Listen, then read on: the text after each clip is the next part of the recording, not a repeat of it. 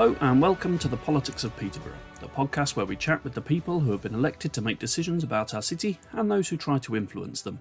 I'm your host, Dave Adcock. As we begin 2023, I just want to say thank you for taking the time to listen to the podcast. If you found it interesting, it'd be great if you could take the time to let other people know about it so that we can continue to grow and continue to get answers from those who shape our city's future. If you have any feedback on the episodes, please do get in touch. Either send a tweet using the hashtag PoliticsPeterborough, direct message us on either Twitter or Facebook at politicspboro, or send an email to politics.peterborough at hotmail.com. On with the show.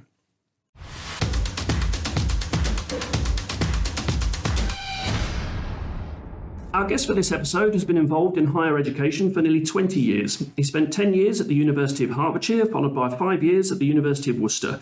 In January 2021, he was appointed as the inaugural principal of ARU Peterborough. Professor Ross Renton, welcome to the Politics of Peterborough.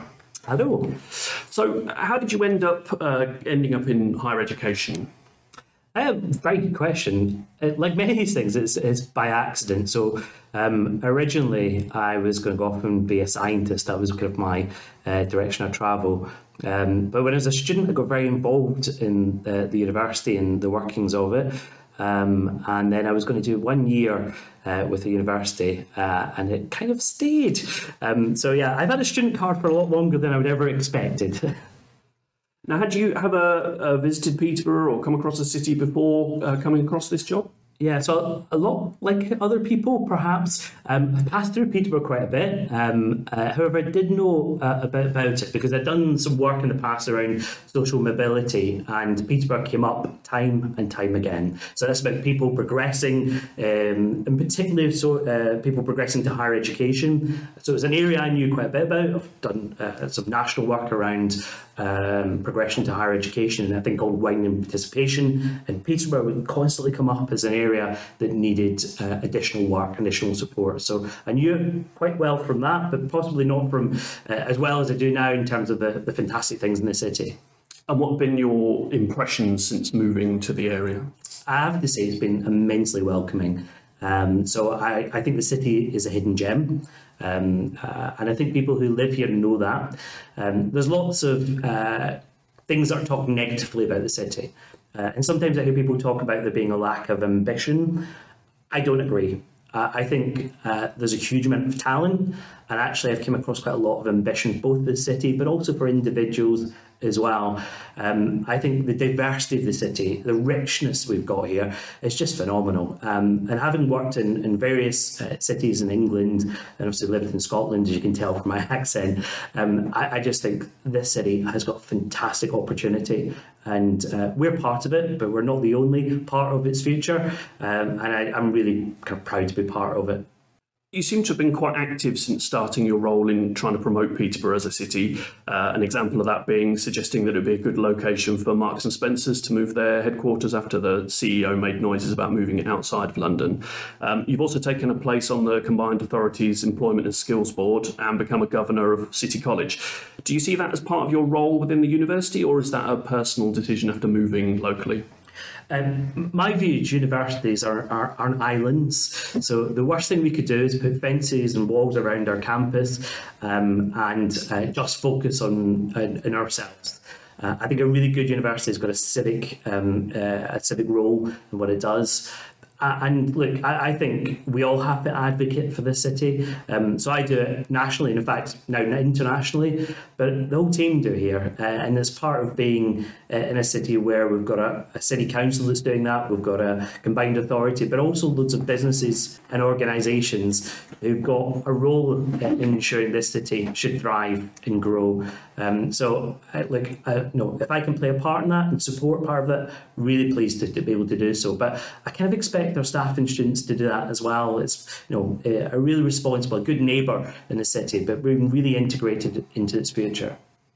Now, as said in the introduction, you were appointed in January 2021. Um, I'm not sure at that point whether uh, the spade has been put into the ground of the building we're sitting in. Um, what have been the main challenges for getting things up and running in that time? Yeah, so uh, perhaps some people might want to forget in terms of COVID was uh, uh, its height at that point. And in fact, most of the process for my appointment uh, was online. Because you just couldn't meet with people. Um, and I remember coming over and visiting this site, and it was a, a car park with some uh, Harris fencing around it.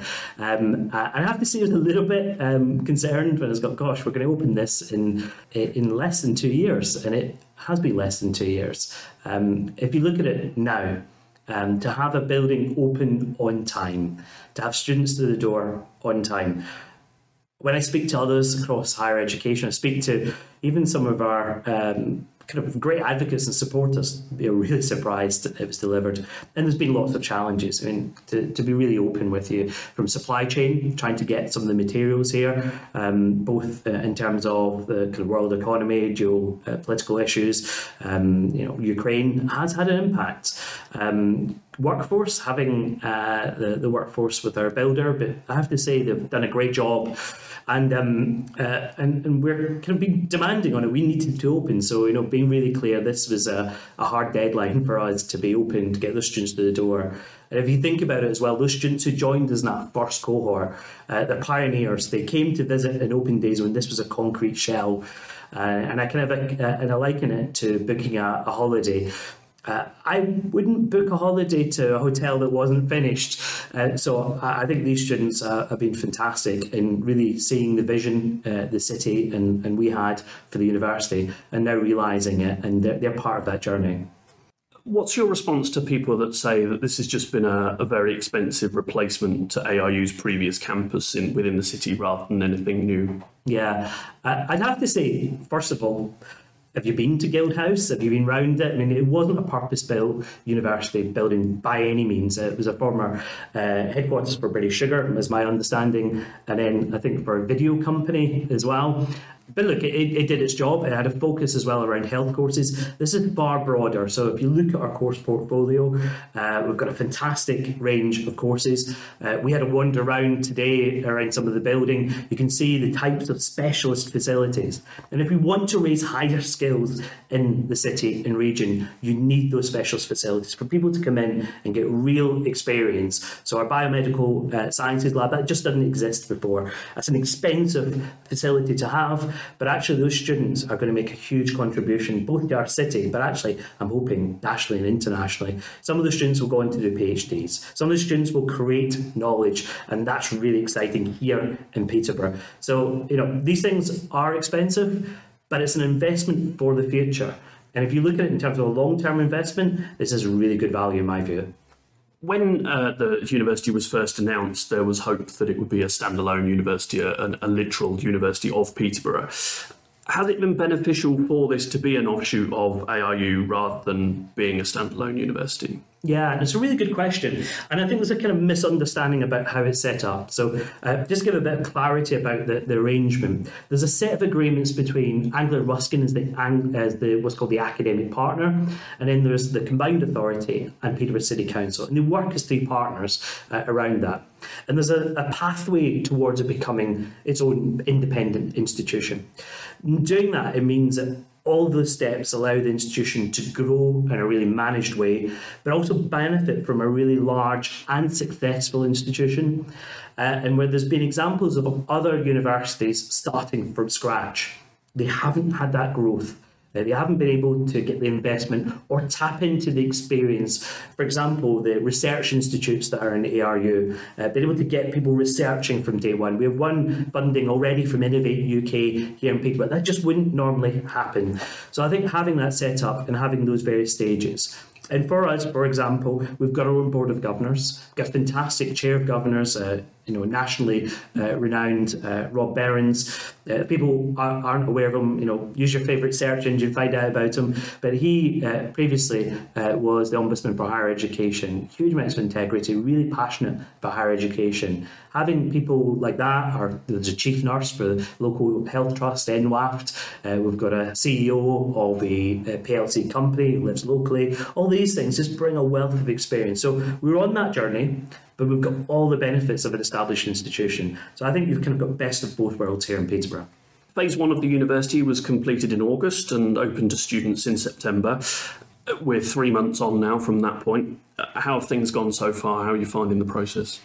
Yeah, I mean, as we've said already, it wasn't a given it would be open in time. Um, but if you, I mean, if anyone hasn't visited the building, please do. Um, and I'll give you a slight advert. Hopefully, uh, this won't be out of date. But it, we've got our next open day uh, towards the end of January. So again, have a look at our website uh, for that. And even if you're not thinking about course, you're really more than welcome to come in and visit. And in fact, if you're passing, come in for a coffee and we've designed it that way.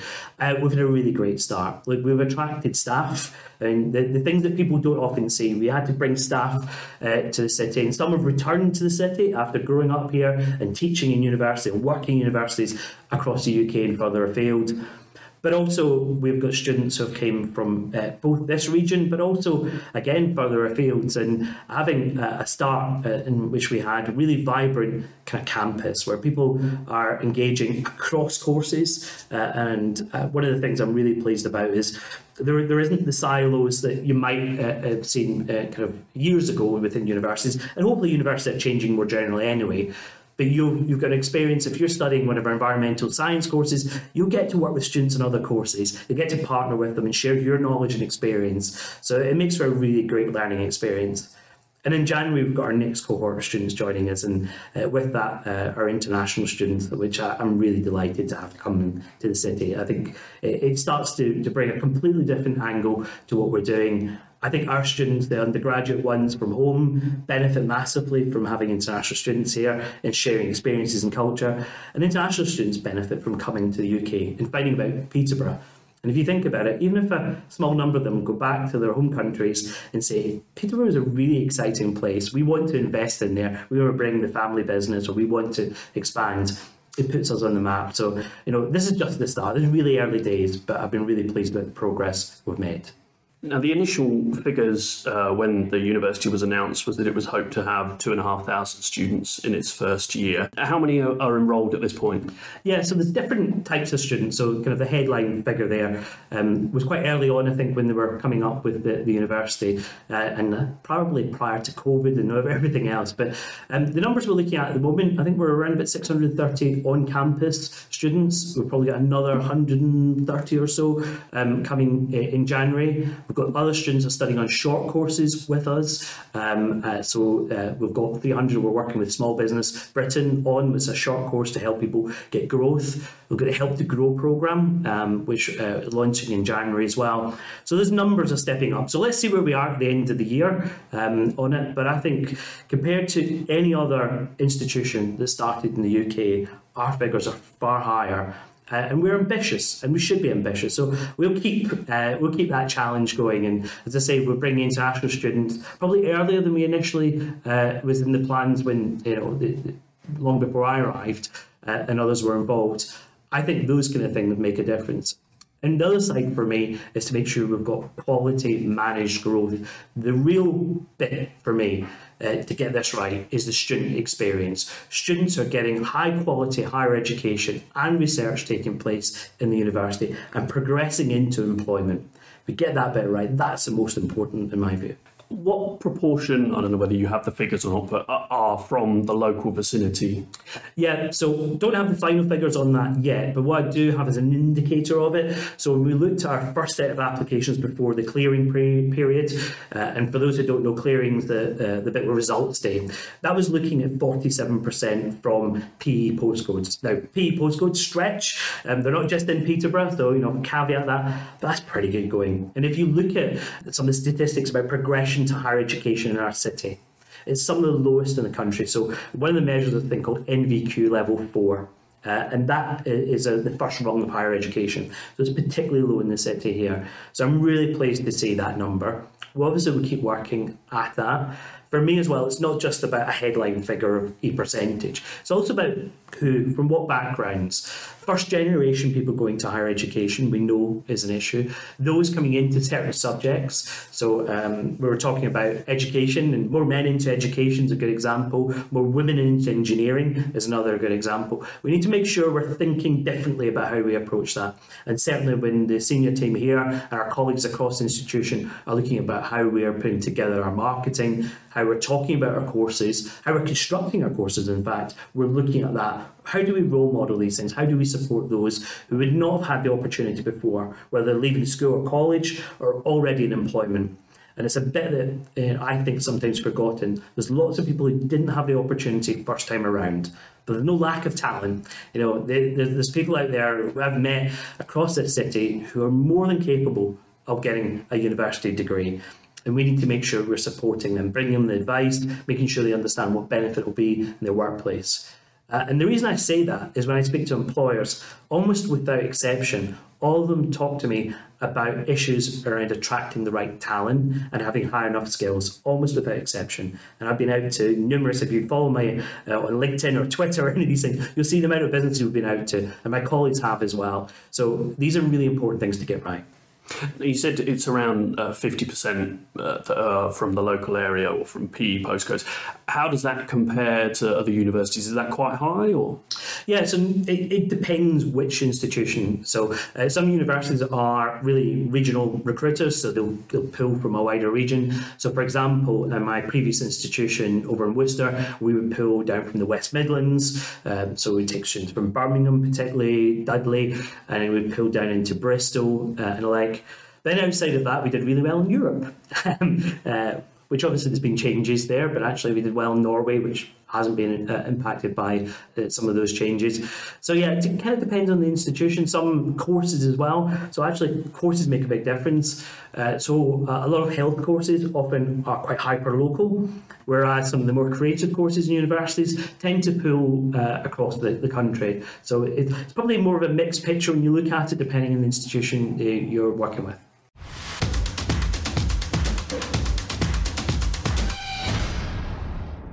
Phase two of the university's development, uh, due to be completed uh, in the middle of next year, um, it's not another teaching building, but an innovation and research centre. Can you talk us through what that is, how it links to the university as a whole, and what benefits that will bring to Peterborough as a city? Yeah, so phase two um, is being led by the combined authority, and some of the funding came to uh, uh, from kind of central government. And the purpose of that is to get um, businesses and organisations um, to get the research up and running in the city, uh, and I think that's really important for us. So having a facility on the campus where they're rubbing shoulders with our expert uh, academics, rubbing shoulders with our students, uh, really makes a difference. I've seen that happen on campuses before, so I'm really looking forward to seeing that start to flourish.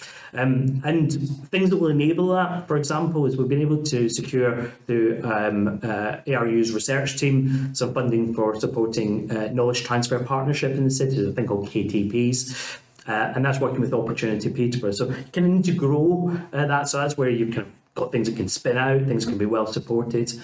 And we're also uh, working on various bids as well to see how we can support some of the, the bottom up and top down research. So bottom up, small organisations doing a little bit of R and D, uh, and there's really good examples in Peterborough things we come across all the time. The other side of it is let's get some big companies here uh, attracted to come into Peterborough to bring their R and D. So that could be about uh, hydrogen distribution, just an example. It could be around some of the other net zero technologies. Peterborough's got a really great engineering heritage. And as I say, I see no lack of talent. So if we can match them up, but we can make sure the good educational pathways there, the research can be supported, there's a supply chain around that, I think you've really got a recipe for growth in the city. Phase three was recently given the go ahead by the Council's Planning Committee, uh, which will be a second teaching facility, including a living lab, which will be open to the public. Tell us what the living lab will be and, and what benefits will that bring to the, the residents of Peterborough? Yeah, no, absolutely. And the um, uh, the date is 24 September 24 is what we're aiming for. Um, uh, uh, and I'm sure there'll be lots of pressures on that. So you know, we'll see how we get on. But that is that is our target for it. And um, look, this is a really exciting facility, and um, for a university to work, it needs to be able to have a range of specialist facilities. So here in phase one, you get a flavour of that. You know, there's a quite high proportion of specialist facilities. We need more of that in phase um, uh, phase three. The principle I have around what we're doing is it needs to be able to benefit our city at all ages, at all stages stages. Um, so, uh, and, I, and, I, use it, an example of the community day uh, earlier, but the community day bringing, you know, I think it was about 2,000 people came on to site there, getting people enthused and engaged about what higher education means, again, no matter the age. So in phase three, we've got some more of that specialist space. So we've got microbiology lab, tissue culture lab going into there, three new engineering spaces as well. But also the Living Lab uh, is there. And um, uh, I always have to explain the Living Lab to people, but um, there's a, a, really good kind of hierarchy, uh, kind of pyramid way to explain it. So it's where you can bring together the public, um, and again, at all ages, with uh, industry often, or it could be health trust, uh, for example, with our expert uh, lecturers and researchers. And a good example might be around dementia care. So it could be a company that's got a, a concept around how you can support those suffering with dementia how do we get the participatory research working together with uh, those uh, that are suffering uh, with dementia to get access to that device, getting support from our researchers to see the impact is true, uh, you know, looking at the evidence that's happening around there. So that's one example of how a living lab can work. The other for us is about getting people engaged around some of the advanced technologies that are being created. Uh, and we're really pleased to be working with uh, organisations like um, Primary Engineer, but also we're working with Cambridge Science Centre. But how do we get people enthused and enthralled about all the wonderful opportunities, bring them onto campus, get them involved in real experiments? And having a space to do that in the heart of the city means an awful lot. And it means an awful lot to our engineers and our scientists. And I know it means an awful lot to the city. Um, and look, some of it will develop over time, but we are looking to put in some really uh, exciting technology in there. Uh, we need to make sure it's versatile. So, uh, you know, we're able to bring in primary school children at the same time as bringing people who are already in industry but want to maybe take benefit from, for example, um, our extended reality suite that we'd have. So, it's, it's that bit of making something work for a whole city. So, it's a big challenge, but look, we should be pushing ourselves. The city should be pushing what it wants from it uh, and what we want to do uh, with the university. But it isn't just about the living lab. As I say, I want people to benefit from the whole university. So almost every day over the past few weeks, we've had schools onto campus, not for us to recruit to come onto our courses. And if I'm really honest, if we get more people progressing to any university, that's a win and I would be really pleased to see that happen. So these kind of things are important. In fact, today I think we've got an event with about 200 students coming uh, this evening uh, in the week before Christmas, uh, with some schools already finished. So hopefully um, they'll have a fantastic time on campus. And the other kind of thing I, I wanted to kind of just get across, if that's okay, is that it's not just about what happens here on the building. Uh, no, buildings are really important, but kind of people are, are, the bit that's going to make a difference in this. So uh, an example of that is a new IntoUniversity Centre, set up um, really kind of not far at all from the campus, but really close to where we know that there is really low progression to HE. So that's got a range of support, including after school clubs, mentoring, uh, getting people uh, support really early on. Again, lots of potential, lots of talent. How do we make sure they're supported at every step of the way? And again, I think lots of those students will progress straight into the workplace. Some will go into degree apprenticeships, some will come to us, but others will go off to every type of university. And again, if you want a measure of success from me, if we see more people progressing uh, into high quality employment or high quality um, education, we've got a win.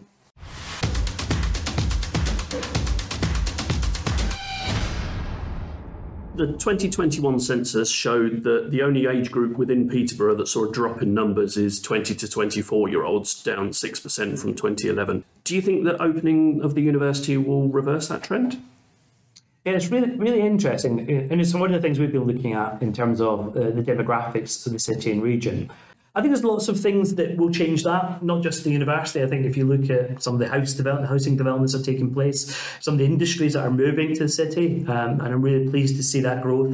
And many of them have cited the university for a reason to invest. And McCormick's are a good example of that. If you go into the building, our logo's up there, for example. Um, but it's a really key group. The, the, way to attract people to the city or back to the city, I think, is to have high quality employment, really good uh, quality housing as well, people can get access to, um, and also things happening in the city. So the cultural element's important. We're part of the Cultural Alliance in the city. I want to make sure that we've got a program of cultural activity as well, um, whether it be guest lectures, activities to bring kids along to.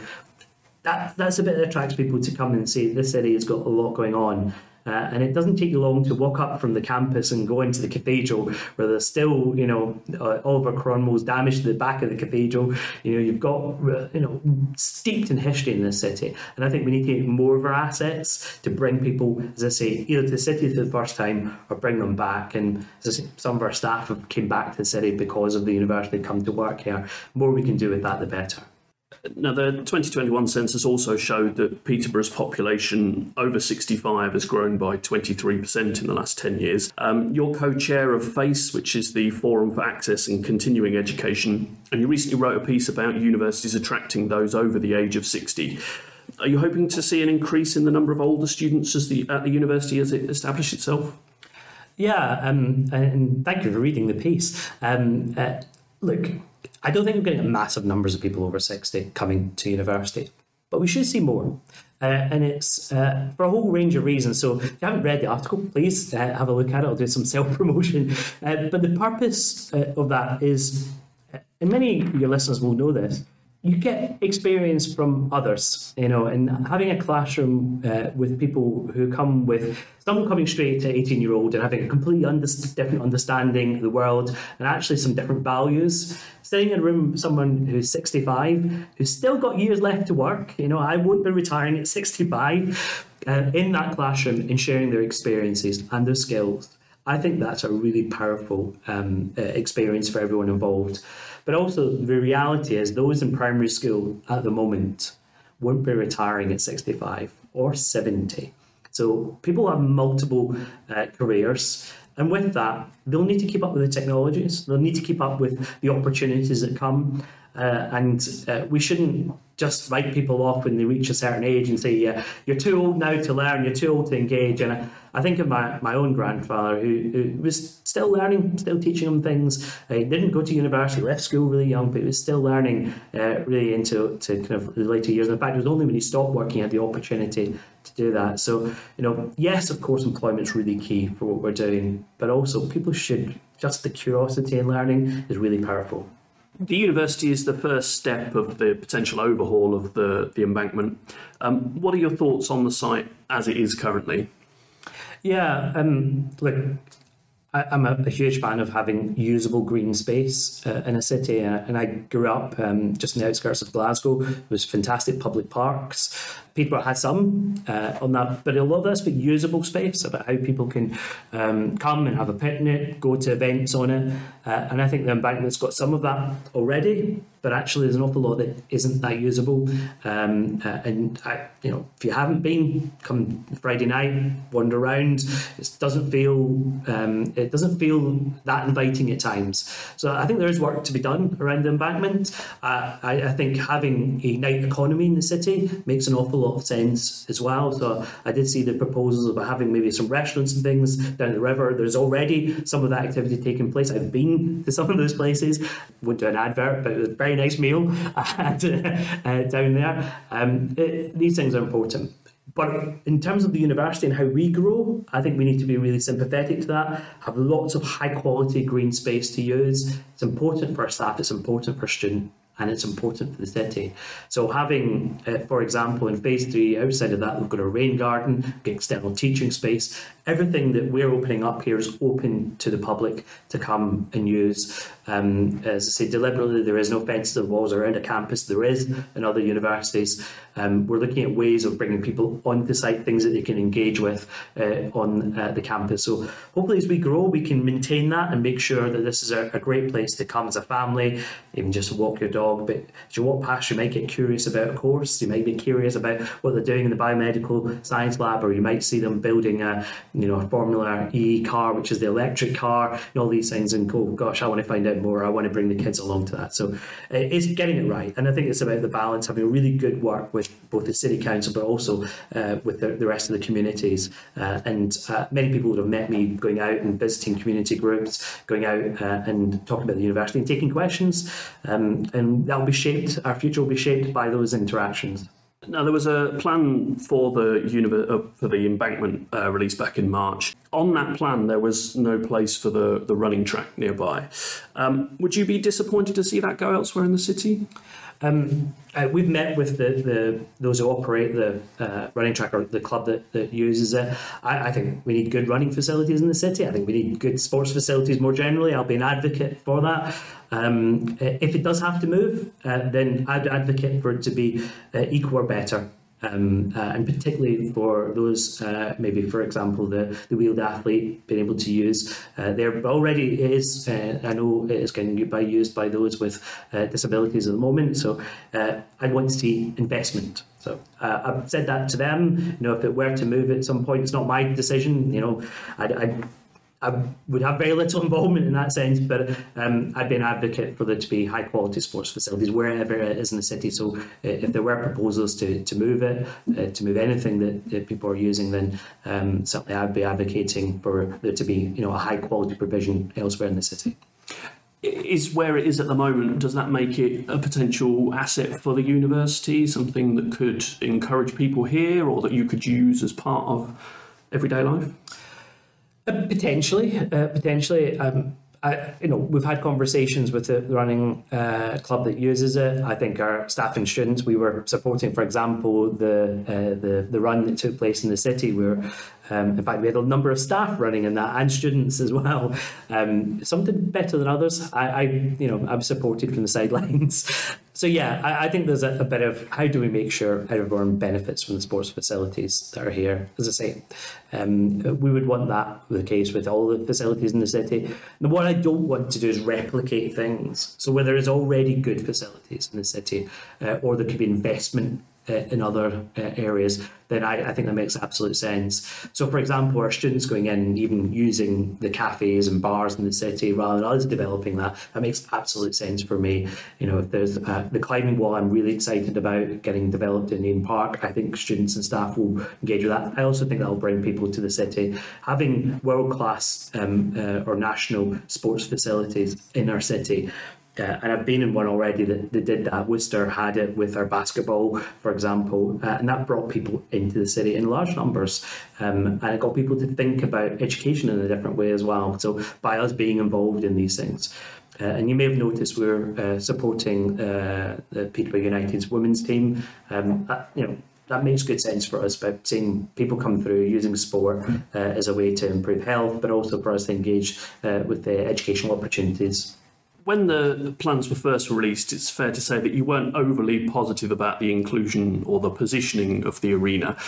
Was it having an arena or a stadium there? Was its position on the plan? Are you against it entirely? Where do you stand with that? Yeah, I mean, in some ways, my view probably isn't kind of relevant in some ways. I, I think the bit I think is our responsibility is to make sure the university's got room for growth. Um, and I think that was the point I made at the time. So certainly not against the football club. But, you know, we've got a fantastic relationship with them, um, and long may that be the case. In fact, our vice principal is on the uh, Peterborough United Foundation as well.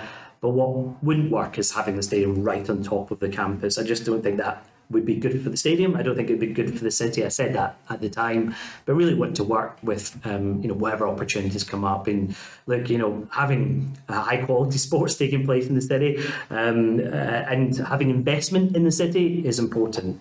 So let's see what comes forward in the future.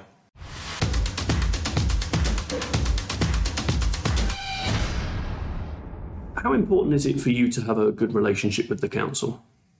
Oh, it's absolutely vital, and uh, it's at all levels. So for us, um, uh, and this has been my experience in all universities actually, the, the universities, uh, as said before, can sometimes be seen, you know, either the um, the tower and the hill, the island, you know, separate away from here. We've got an opportunity to do things differently in Peterborough um, and to be really integrated into the strategies of the, the, the, council. So, how does the council want to grow and bring inward investment in? How do we want to get research and innovation taking place here? How do we grow the skills levels? Because we're only part of the story.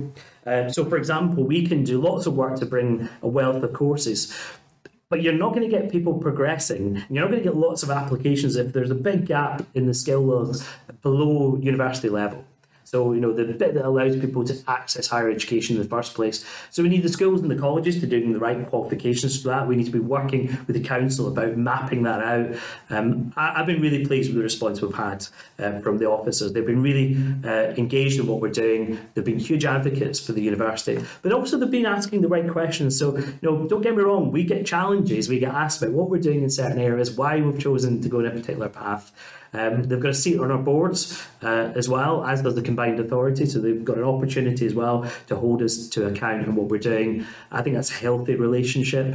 But at the same time, you know, I also raise things with the council. I'll uh, I'll bring forward things that are in the interest of the students uh, and staff, but also I think in the interest of our local community. If I come across things uh, when we're out and about supporting, as we should, you know, it's about being good partners around these. So I have to say I've had a, an excellent experience uh, up to now, both with the officers and the members across the spectrum. They've been really supportive. They've been asking the right questions, and they've been advocating for the university.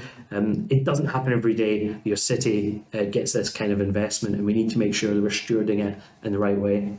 How has it been uh, dealing with the different different levels of politics in Peterborough? So, we have the council, there is the combined authority, and obviously we have the, the national government as well. It's possibly more complex than um, certainly I've had elsewhere, um, uh, particularly with kind of the various layers out there. But to be fair, in other places of work, there've been um, you know a city council, then you've had a county council, so there's, there's always layers there of, of some form. I, I, think there's a bit for me which is approach it with openness and transparency. I think be um, integrity and what we're doing is really key, um, and ensure people understand what we're trying to achieve. And we've got a really clear mission, and that helps an awful lot. You know, it's I, think if we were just here for the sake of higher education, we wouldn't uh, have had such a, a, great start to what we're doing. And I think it's a constant dialogue. It's making sure people understand what's going on, um, we are, you know, we've got lots of uh, other influences on what we do. So we've got lots of regulators involved in, in higher education. So we've got um, the Office for Students, we've got Ofsted, they're also involved uh, as well.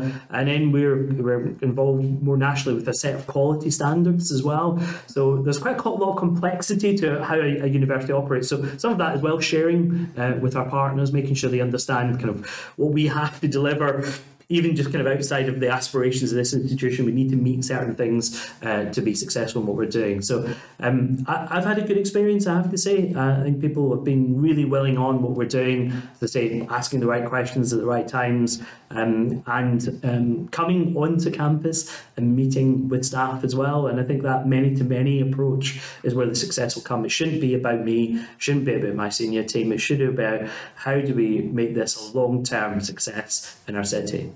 With the current cost of living crisis, do you fear that potential students will take the decision not to go to university because of the cost?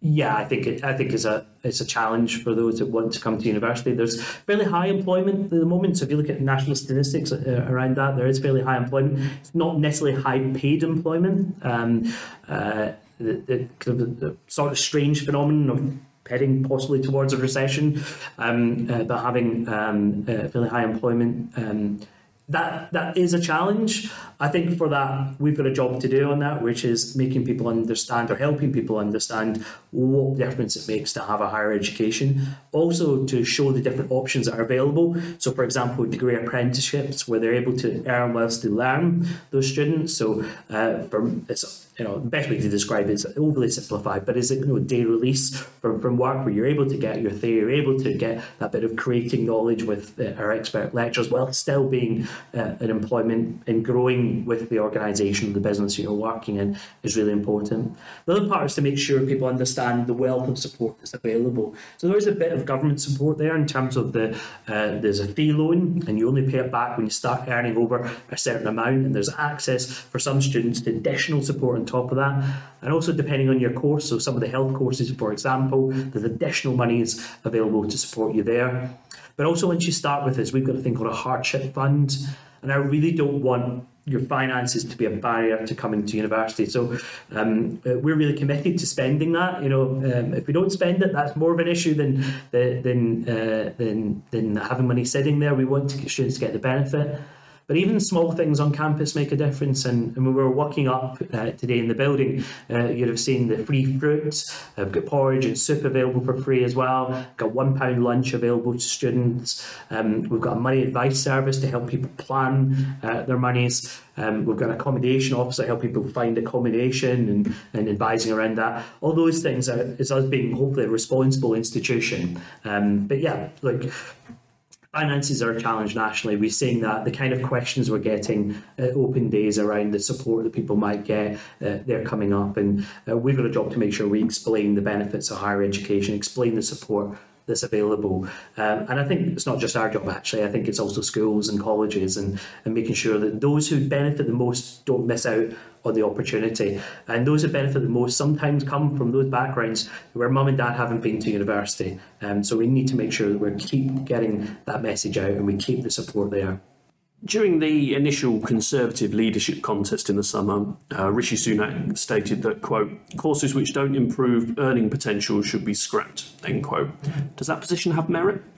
Look, I think a change from certainly when I first went to university, if you spoke to people about why they went to university, a lot of them would talk about, you know, they loved the course, they were, this is, you know, what got them excited, etc. And over the years, I've seen it change, and the conversation um, still is there about, you know, I want to make a difference, actually comes up quite a bit, and that's a big change in people's uh, views. But you will hear people saying, I want to get a good quality job at the end, I want to get a job. So, look, we, we can't ignore that. Uh, that is part of our role. We've designed our courses that way. I, I think, however, you know, a headline sometimes uh, is an oversimplification. So, what we need to look at is a diverse sector of higher education so I know fantastic institutions across the country are working uh, in courses that you wouldn't necessarily expect to exist, but those students are going on to high quality employment. But also there's big regional differences as well. You earn more money in the southeast of England, you earn more money the further south you go and the nearer to London you are. And if you're living in Middlesbrough or Teesside, the earning potential is very different. So there has to be really hard thinking about what you're looking for in that benefit of higher education. Uh, so yes, salary, but some of it's also about meeting the skills needs of employers in the future, not just now. The other part of it for me is looking at a wider benefit of someone having a higher education. I mean, you look at the evidence around that in terms of better health and well-being, about people engaging. So your podcasts about politics, they're more likely to vote, believe it or not, if you've got a higher education. Um, you're more likely to engage in the community. I'm not saying you know, it's the only factor, and by any means, but it, you know these indicators show that people having a broader view of the world um, uh, and I'm a big fan of people challenging each other. Debate is important in what we do. It's how you create knowledge uh, within a, an institution and within a community. So, look, you know, yes, employment needs to be key, but I don't think we should oversimplify it. There is complexities to it. There didn't seem to be anything for further education in the autumn statement we had recently. Do you feel the government is neglecting the sector? Further education, I think, has had a hard time. Um, it's had a hard time for a long time uh, in, in what it does. Um, I've been out to the local colleges here. As you know, I'm a governor in one of the colleges. They're doing fantastic work. You know, uh, Peterborough Regional College, uh, the City College as well. Um, they're really kind of striving to meet the needs of what the city and also the wider region uh, doing. It's got a fantastic set of people there. Um, I, I, think you know they sometimes call it the Cinderella sector. It needs investment, it needs support to what it's doing, uh, and uh, you know that needs to come forward in terms of policy initiatives. Uh, that being said, I, I, think there's some kind of really encouraging elements. Um, Robert Halfon, who's uh, currently taken on uh, one of the education brief, um, has been a big advocate for, for further education for a long while, big advocate uh, of um, technical education uh, as well. So these kind of things will be important. Uh, I think uh, when you look at the work the colleges are doing, they're, they're huge impacts on our communities, um, and that's at all levels. So we, you know, you'll see that those who are getting some really highly technical abilities when you the, the restaurant that's here in the, the city that's run by the students. Uh, we need more people going into hospitality. We need more people with those skill sets. Um, you know, if you go out, you'll, you'll know this. You're, they're struggling to get staff. So having people with those skills are really important. If you try and get a tradesperson, you'll struggle in some parts. So, um, you know, having high quality further education, I, I personally, I think, uh, you know, is about is what's going to make a difference uh, in terms of our uh, region and city and also nationally. But also if you want people to progress to higher education, you need that ladder. You need that you know those earlier qualifications. So, for example, uh, the Access uh, diploma that uh, many further education colleges offer it gives people who are coming back to education often an opportunity to build their skills and knowledge to then progress into HE, take some of the experience they've already built. So, um, yeah, let's hopefully there'll be some initiatives that come forward to further support further education, whether that be capital or revenue support. There have been reports that the government is looking at blocking overseas students from attending all but the top universities as one way to bring down immigration numbers. Uh, what are your initial thoughts on that, and how would that affect ARU Peterborough going forward? Yeah, and uh, the sector as a whole has responded to this. So, Universities UK, which represent uh, universities across the country, and also uh, GuildHE another representative group, has responded to this in, in the sense that, look, having international students coming to the UK brings a wealth of advantage to us. Um, you know, it's a bit of soft power. Um, and soft power is where we can influence countries in different ways. Um, and I've seen that firsthand being out into China and into India, where people have understood what we're about as a country, understand modern Britain and what we're doing for their experiences about learning here uh, in the country. And I think um, there's a risk about having international students in those immigration figures. My experience of many of those international students is yes, they want to get a UK education, but they want to take it back and, and really invest back into the countries that they uh, decided to come from. Some may want to stay, and look, if we've got high skilled um, people who want to stay, contribute to our economy, only seems to be a good thing. And I think actually, when you see some of the, noise from all party, that seems to be uh, you know a grade that people wanting to, to stay and contribute makes a, a massive difference to our country. When you talked about the aging population earlier, it's a good example of that. We've got people who are fantastic engineers and scientists and can see how they can support our organisations and companies in the UK, then, then, then wonderful. And there's a, a bit for me as well of do we not want UK uh, students to go and study overseas as well, get the benefits of it? It's one of the, my biggest regrets not having that opportunity as an undergraduate to go out and study for a year abroad. Um, the students I know have done that. It's been life changing for them. They've come back again eyes wide open, understanding the world in a different way, different set of confidence. They often do better in the qualification as well. So if you look at the, the research that's been done around it. So I'm really open um, to people coming to study in the UK. I think we all benefit from it, but also I, I, like the idea of people going, even for short periods of time, to study overseas as well. That understanding of different countries, the benefit you get from understanding different industries and how they operate. We want to be competitive around the world. We need to understand where our competitors are, what they're doing, and how we can support. It might be a challenging question given the, the role that you have, but is there too much emphasis on trying to get young people to go to university rather than going into the workforce or undertaking apprenticeships, that kind of thing? I think sometimes the debate is again overly simplified.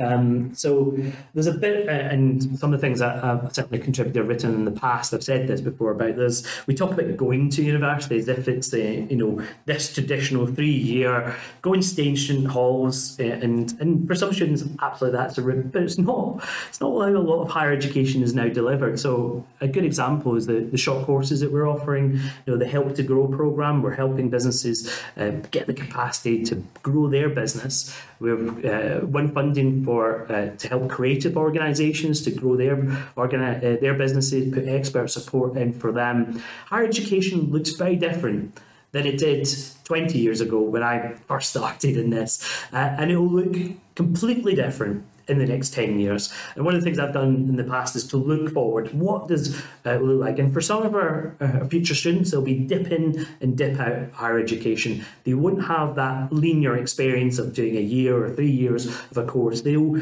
build those skills, they'll develop as their skills and their uh, career develops.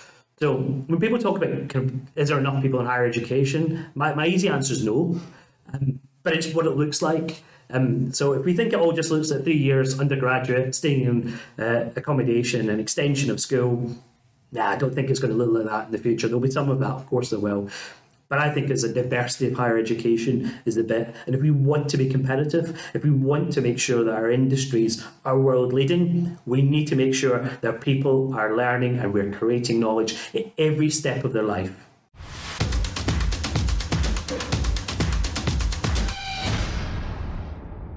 Someone in your position is likely to stay out of party politics, but do you see a role for you getting involved in the politics of the city where you think it'd be beneficial to the university or even just as a local resident? Um, yeah, you're absolutely right. I don't get involved in politics at all. I'm not a member of any party. Um, uh, however, I have an interest, um, uh, like many people, and uh, look, I want the city to be successful. Um, so there's good ideas. Um, uh, of course, I'll get enthused by good ideas that means the city uh, and the region has been successful uh, on it. Uh, my experience of most politicians, this might be slightly controversial, but most politicians I came across, actually, they've got the best interests at heart, um, particularly local politicians. Um, uh, and I've had some fantastic experiences working with people from across all uh, the, the, main parties. And when it comes down to, you know, better um, support, social care, whatever else, bin collection, all the rest of it.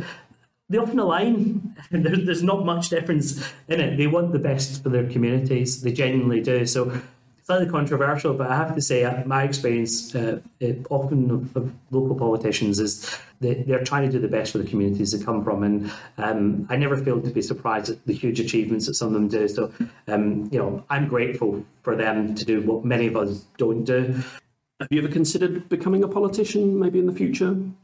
Um, so in the past, I might have done. So when I was much younger, I have absolutely no ambitions whatsoever uh, in the future to, to get into to politics. I, I really don't. Like I, I, want to make a difference in people's lives. So not that different from many politicians. The way that I can see to make a difference is to ensure that people have access to higher education. We develop research, they answer the big problems, the big issues in our country. That's how I can make a difference in people's lives. And probably that's what drew me when I was younger to politics. It wasn't necessarily party politics, it was about what difference it would make uh, for people. Uh, often from similar backgrounds to myself, you know, uh, mum and dad didn't go to university. Um, they were bright, they were ambitious. You know, that that's kind of that's the bit that drives me. If I can see more people in the city, more people in the UK seeing education as a pathway for them, getting more people into science and engineering who just wouldn't have ever seen it. You know, young girls in primary school starting to get excited,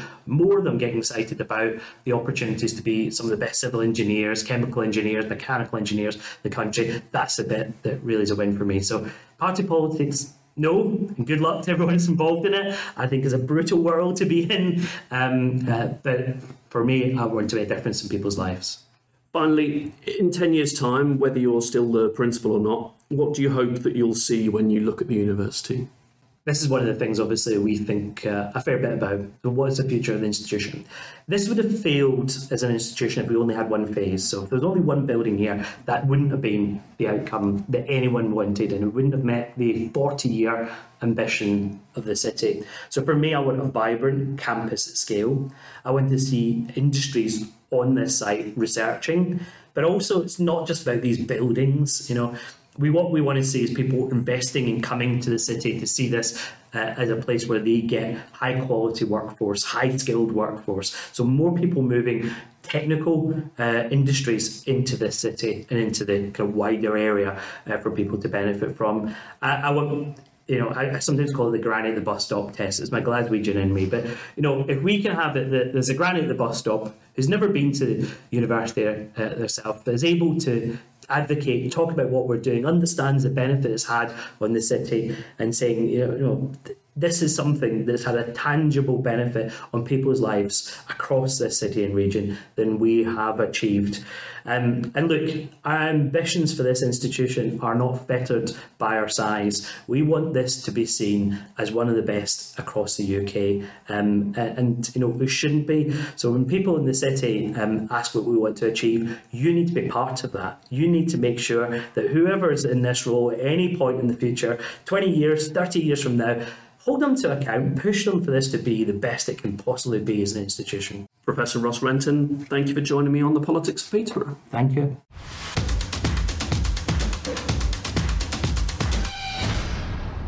And that's it for this episode. Thanks so much for listening, and thanks to Professor Renton for joining us. You can follow him on Twitter at Ross underscore Renton. Make sure you subscribe on Apple Podcasts, Amazon Music, Spotify, Stitcher, or wherever you get your podcasts so that you get each episode as soon as it's released. You can find us on Twitter and Facebook at PoliticsPBORO. Please let us know what you thought of the episode. If you have any suggestions as to who you'd like to hear on the show, or any questions you'd like us to put to our guests, you can email us at politics.peterborough at hotmail.com. This episode of The Politics of Peterborough was created, hosted, recorded, and edited by me. We'll see you next time.